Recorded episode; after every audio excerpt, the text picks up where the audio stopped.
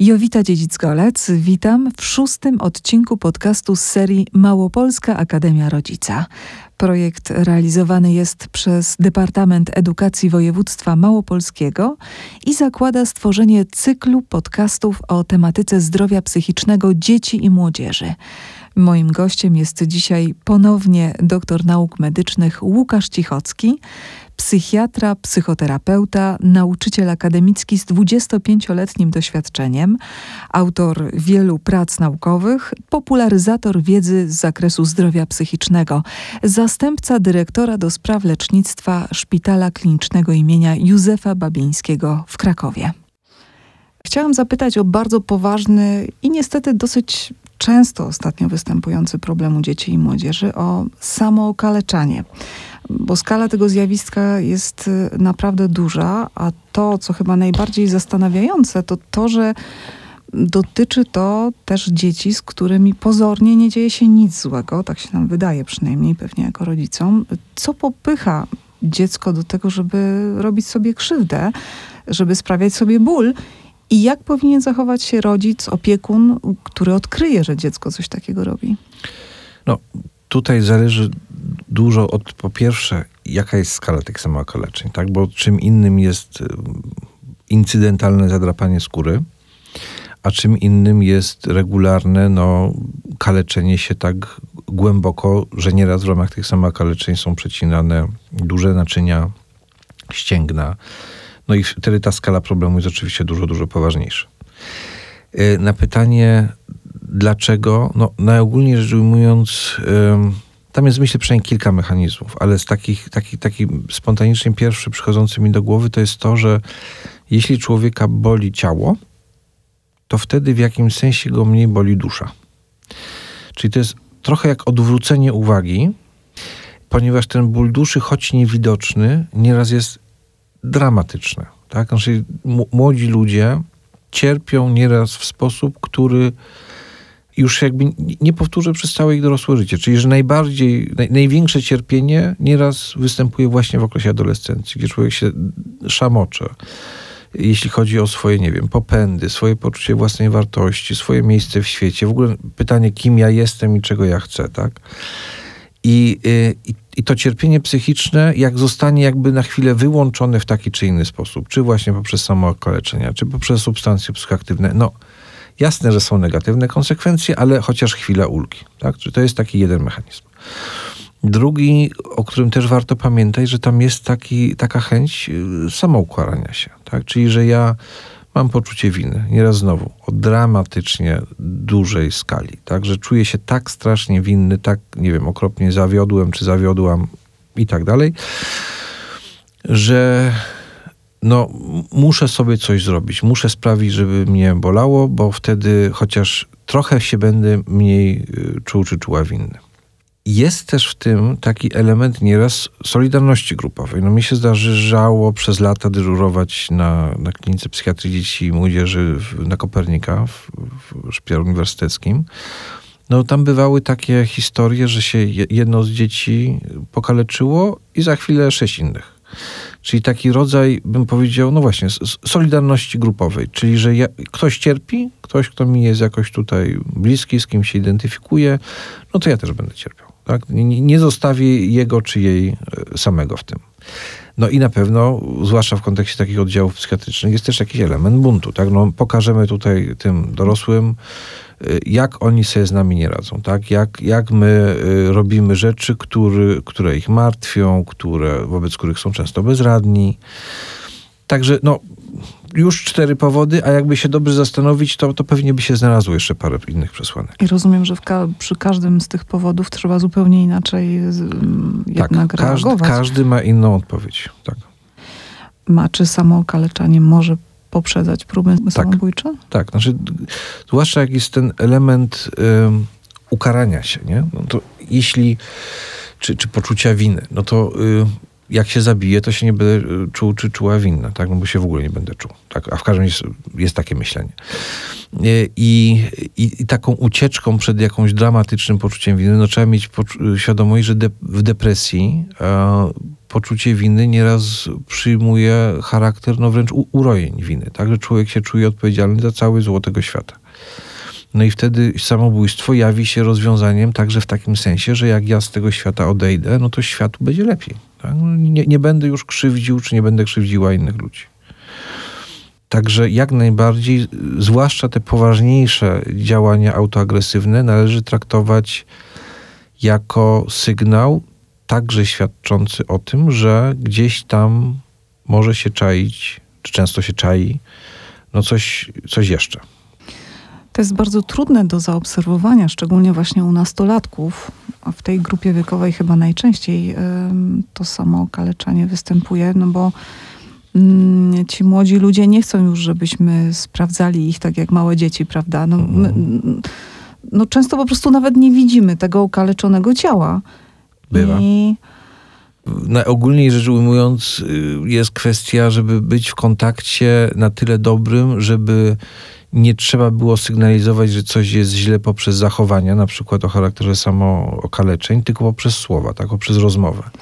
Ale to zmniejsza ryzyko, że się takie działania wydarzą, ale nie daje pełnej gwarancji.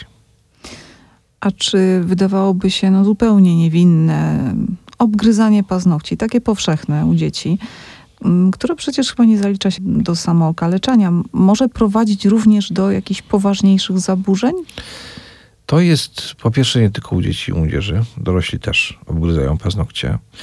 I to jest wyraz czegoś, co można nazwać takim dużym wewnętrznym napięciem. Z czym to w ogóle wiązać? To jest,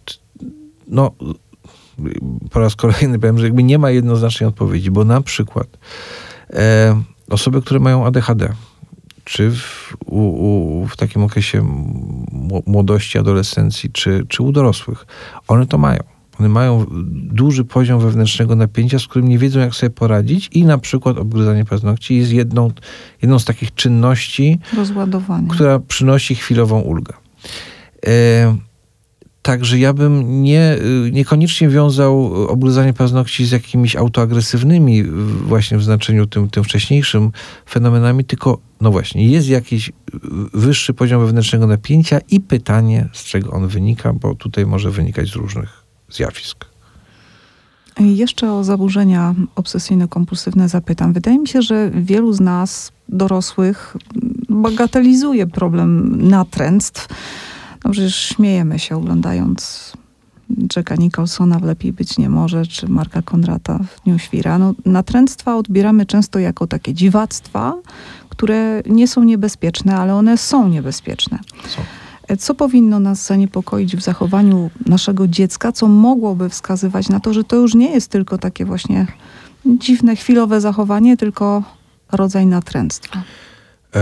To jest tak, że generalnie jeśli chodzi o zaburzenia psychiczne, to jeśli one zaburzają funkcjonowanie w relacjach albo zaburzają funkcjonowanie w zadaniu, to powinno zwracać naszą uwagę. Czyli jeśli na przykład dziecko nie może zdążyć do szkoły, bo jest tak uwikłane w różne swoje rytuały, właśnie natręctwa, tak, w tym wypadku jakieś kompulsywne czynności związane z ubieraniem, to na pewno już to powinno budzić niepokój. Czyli mówiąc krótko, oceniamy po owocach, tak? Jeśli to przeszkadza, czy tej osobie, czy jakoś niszczy tą współpracę na styku, ta osoba, świat, no to na pewno gdzieś warto by się temu przyjrzeć, zwłaszcza, że jest szereg jeszcze, bym powiedział, głębszych, tak, zaburzeń psychicznych, dajmy na to ze spektrum schizofrenii, które się zaczynają od zespołu natręctw. Ja przez większą część swojego życia zawodowego z tą grupą pacjentów, czyli właśnie pacjentów z diagnozą schizofrenii, jakoś mam do czynienia.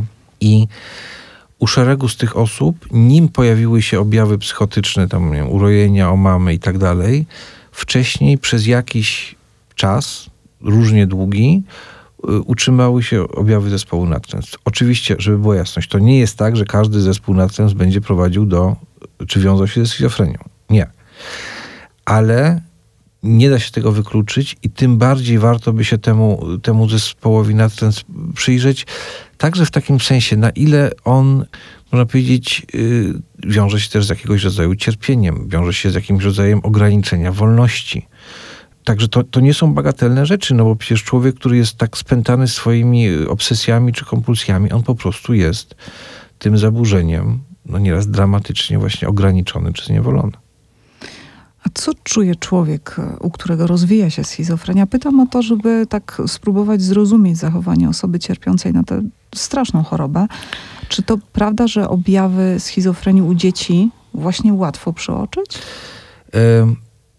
W ogóle schizofrenia u takich dzieci się naprawdę bardzo, ale to bardzo rzadko jest diagnozowana. Przeważnie, jeśli ma ją objawy tej choroby, tego zaburzenia. Ja nie mówię, że to, bo pani redaktor użyła takiego słowa straszne.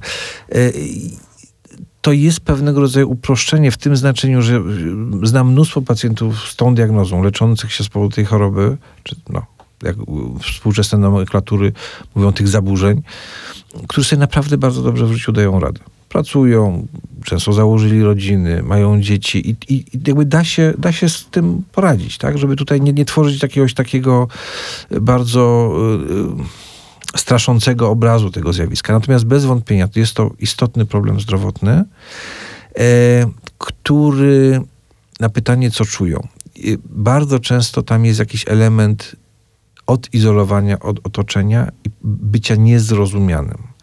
Czyli, że tworzący się świat psychotyczny jest często ucieczką od pustego, odrzucającego, nierozumiejącego świata rzeczywistego. I nieraz bywa tak, że wręcz świat psychozy jest jakimś rodzajem kompensacji czegoś, czego się w realności nie otrzymało. Na przykład uwagi, tak? Bo w ramach urojeń ksobnych nagle człowiek myśli, że jest centrum uwagi całego otoczenia. Wszyscy na niego zwracają uwagę, bo w realności nikt na niego czy na nią nie zwraca uwagi. Także tutaj to, że się coś w relacjach dzieje niepokojącego, że ten człowiek, który wcześniej miał te relacje jakieś tam, może niezbyt dobre, ale jakieś miał, je zrywa.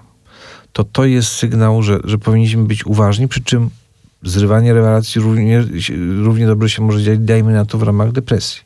Także rozróżnienie, czy to jest depresja, czy to jest schizofrenia, czy to jest jakiś inny rodzaj zaburzeń psychicznych, raczej należy zostawić profesjonalistom. Rolą otoczenia jest to, żeby ogólnie zauważyć, że coś jest nie tak i zachęcić, czy zorganizować dotarcie do kogoś, kto może już to potem, dalszą pomoc wziąć na siebie. Panie doktorze, chciałam też zapytać o zaburzenia tożsamości płciowej. Jak się zachować? Co powiedzieć, kiedy przyjdzie do nas dziecko w okresie dojrzewania i powie, że na przykład ma problem z akceptacją swojej płci? Tak, to jest tak, że przez pierwszych naście lat swojej pracy ja w ogóle w realności zawodowej się z takim zjawiskiem nie stykałem, bo ono było po prostu epidemiologicznie bardzo, bardzo znikome. W ostatnich latach zdarza się to wyraźnie częściej. Rzeczywiście, zwłaszcza w okresie adolescencji. I to jest trochę tak, że świat znajduje różne odpowiedzi na ten rodzaj kłopotów. Jest taki nurt, nazwijmy go ogólnie afirmatywnym, który wydaje się w sposób taki bardzo bezkrytyczny podążać za tego typu wątpliwościami, w zasadzie wzmacniając ten scenariusz prowadzący do tranzycji. Jest takie podejście, które jest nazywane watchful waiting, tak? Czyli takim uważnym obserwowaniem, które mówi: poczekajmy i poobserwujmy sytuację, bo rzeczywiście badania pokazują, że u ogromnej części, u zdecydowanej większości tego typu młodych ludzi, którzy mają tutaj jakiś rodzaj pogubienia, to mija samoistnie. I że jak są trochę starsi, to się jakoś odnajdują w tej swojej płci biologicznej i przestają jakoś ją odrzucać, czy mieć tutaj jakiś rodzaj wątpliwości, czy niechęci. Natomiast jeśli już byśmy się decydowali na podejmowanie jakichś działań medycznych, to trzeba zrobić dobrą diagnostykę różnicową, o co to chodzi. Bo jest i szereg zaburzeń o charakterze somatycznym, endokrynologicznym, dajmy na to, ale też szereg zaburzeń o charakterze psychicznym. Żeby wspomnieć zaburzenia osobowości, żeby wspomnieć zaburzenia psychotyczne, autyzm czy post-traumatic stress disorder, które mogą przypominać, czy dawać obraz trochę podobny do tego, co jest nazywane w ICD-11 gender incongruence, tak? Czyli tej niezgodności płci. Czyli to znowu wymaga trochę czasu i uważności, I właśnie, no też takiego, bym powiedział, interdyscyplinarnego spojrzenia na zjawisko. To, co się, myślę, w Polsce bardzo niepokojącego dzieje, że szereg profesjonalistów jakby w ogóle pomija ten etap. Ja znam historię, gdzie człowiek idzie do endokrynologa i na pierwszej wizycie dostaje testosteron. Albo żeńskie hormony płciowe i potem jest w ogóle nawet zaskoczony ich działaniem, bo nikt wcześniej nie poinformował o możliwych działaniach, jakby skutkach ubocznych. Także u nas jest absolutnie wolna amerykanka pod tym względem i to jest proszenie się o kłopoty i dla tych pacjentów i koniec końców również dla tych profesjonalistów, którzy myślę, że działając w tak pochopny sposób narażają się potem na jakiegoś rodzaju konsekwencje także prawne. Przeczytałam kiedyś takie zdanie, które utkwiło mi w pamięci, zdanie, którego autorem jest Maurizio Andolfi, włoski psychoterapeuta rodziny, neuropsychiatra, że nie ma takiego wieku, który by się nie nadawał, żeby być w gabinecie terapeutycznym. Mhm. Ale mam wrażenie, że ludzie w Polsce wciąż mają opory, żeby pójść z problemami do specjalisty i jeszcze bardziej chyba boją się zaprowadzić do gabinetu swoje dziecko. Jakiego argumentu użyłby pan tutaj w naszym podcaście, żeby tak zaapelować do tych nieprzekonanych?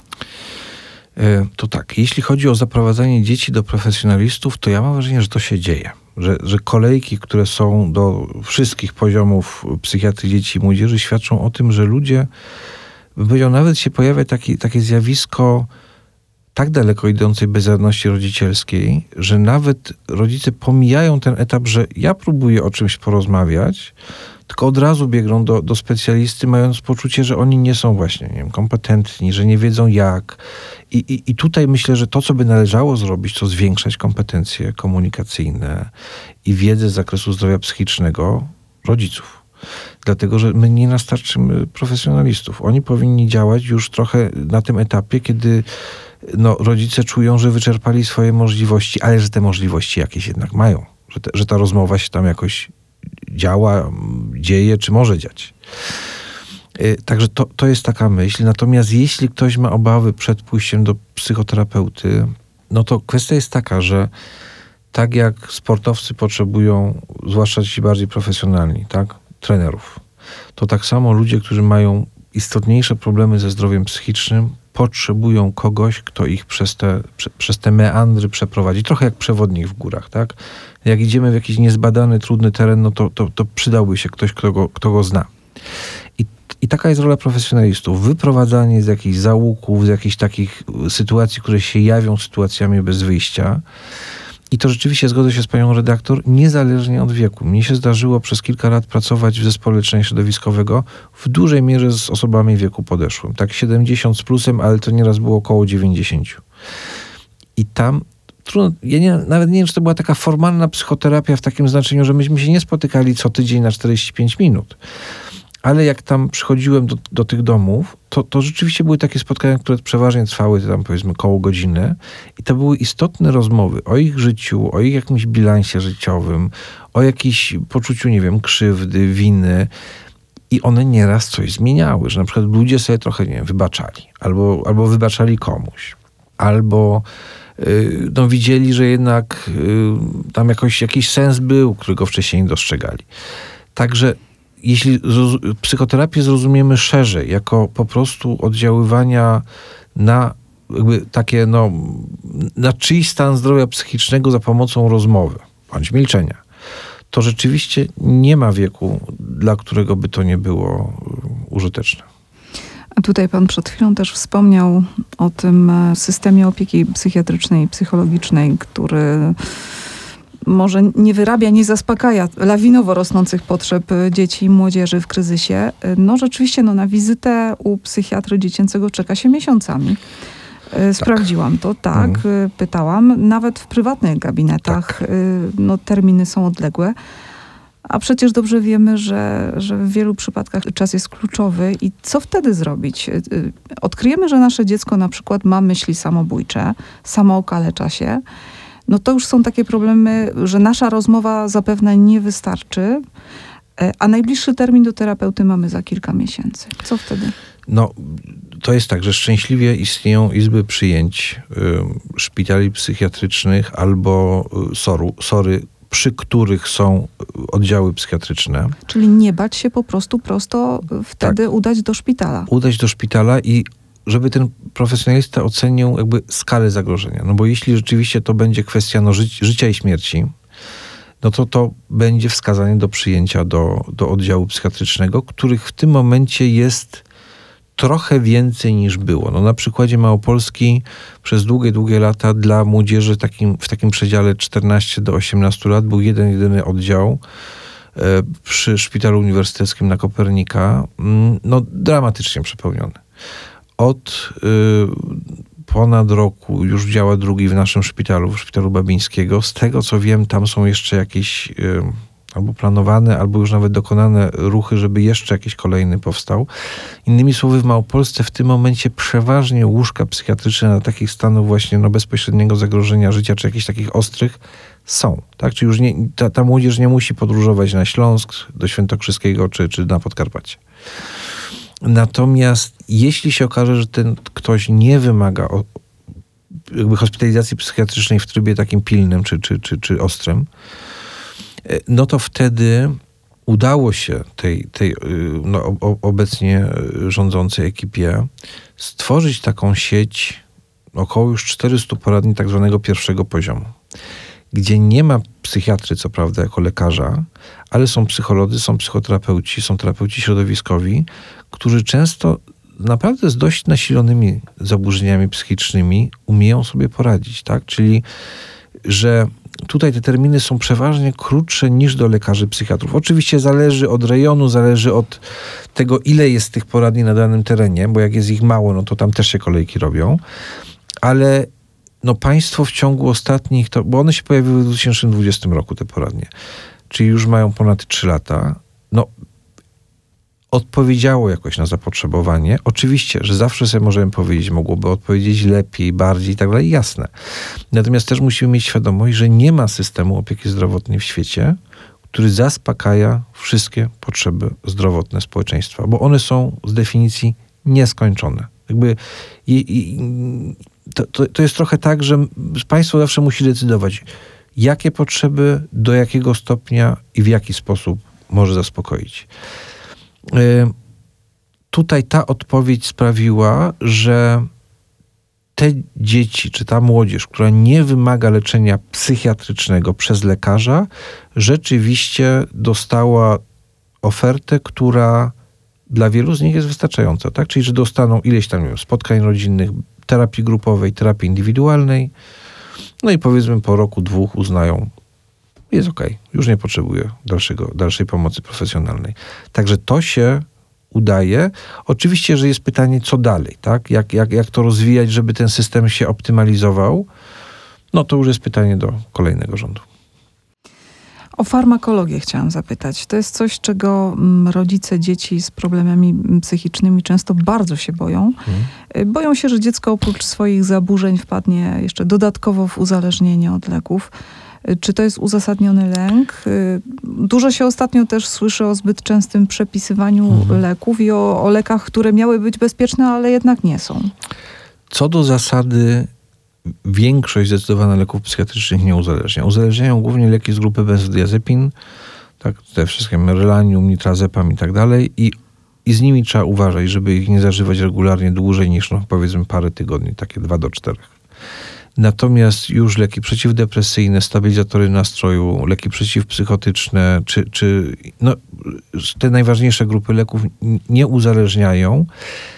Czy je stosować u dzieci i młodzieży? Kiedy? W jakich dawkach? No to już jest odpowiedzialność lekarzy, którzy je zapisują. Natomiast generalnie, mnie się też zdarzało zapisywać leki. Chociaż ja jestem psychiatrą dorosłych głównie, ale to z dziećmi i młodzieżą też, zwłaszcza z młodzieżą, miewałem i miewam kontakt, to patrzymy znowu po owocach. Czy korzyści przeważają nad stratami, czy jakimiś działaniami ubocznymi? Do mnie też jako do psychiatry dorosłych przychodzą młodzi ludzie w wieku lat około 18, którzy wcześniej byli leczeni przez ileś lat przez psychiatrów dziecięco-młodzieżowych. I często relacjonują, że im to leczenie przyniosło korzyści, że na przykład dzięki niemu byli w stanie w ogóle ukończyć szkołę. Albo dzięki niemu wyszli z tak nieraz dramatycznych objawów, które właśnie popychały ich do jakichś działań samobójczych. Także leki generalnie pomagają, po to są, ale oczywiście jak z każdym narzędziem trzeba patrzeć na jakby konkretną osobę, tak, i oceniać, jak to narzędzie w przypadku tej osoby, jakie ma efekty, tak? A jeśli nie takie, jakbyśmy oczekiwali, to na ile to jest modyfikowalne, czy co trzeba zmienić, być może lek, być może dawkę, żeby te korzyści maksymalizować, a jakieś tam straty minimalizować. Panie doktorze, rodzina to jest system naczyń połączonych. Każda rodzina tworzy pewien system, dlatego problemy jednego członka rodziny automatycznie mają wpływ na funkcjonowanie innych jej członków. Jaką miałby pan taką podsumowującą radę dla rodzin, szczególnie dla rodziców, opiekunów, dzieci zmagających się z problemami psychicznymi? To mówię trochę jako profesjonalista, ale też trochę jako rodzic, że myślę, że najważniejsze jest, jakkolwiek by to nie zabrzmiało banalnie, ale banalnym nie jest, miłość, tak? Jeśli dziecko czuje, że jest kochane, to nawet jeśli będą przeróżne trudności, to uprawdopodobnia scenariusz, że jakoś razem przez to przejdziemy, tak? Czyli, że jeśli ono będzie miało poczucie wsparcia, jeśli ci rodzice będą starali się być sojusznikami przy wszystkich napięciach w relacjach dziecko-rodzic, które oczywiście są. Ale takie może być takie fundamentalne poczucie, nie wiem, jakiejś bliskości, że mi na tobie zależy, że się staram. Czasami nie umiem, bo nie wiem, albo się czegoś tam, nie wiem, boję. Ale żeby dziecko miało to poczucie, że może liczyć, tak? Że jest gdzieś ktoś, kto zrobi co może, żeby mu pomóc. To jest tak naprawdę baza. Miłości nie limitować. To powinno być takie hasło na koniec. Tak. Znaczy, to znowu. Haczyk? Jest haczyk, dlatego, że to nie chodzi o miłość bezgraniczną w takim znaczeniu, że też trzeba umieć postawić granice. To znaczy, że pokazać, że to mnie rani na przykład, co robisz. I nie ma mojej zgody na takie i takie twoje zachowanie. Ale to nie oznacza rodzaju, że nawet stawianiu granic czy formułowaniu jakichś oczekiwań powinien towarzyszyć komunikat mniej lub bardziej zwerbalizowany, ale że jesteś dla mnie ważny, czy jesteś dla mnie ważna, tak? I że mi na tobie zależy, że jesteś moim dzieckiem i cię kocham. Bardzo dziękuję za spotkanie, panie doktorze.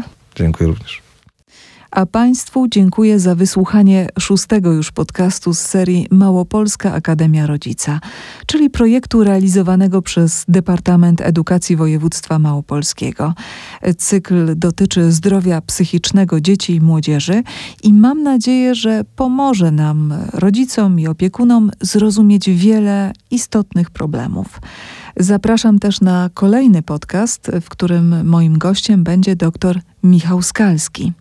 Będziemy rozmawiać m.in. o depresji i uzależnieniach. Zapraszam do słuchania. Jowita Dziedzic-Golec. Kampania finansowana ze środków województwa małopolskiego.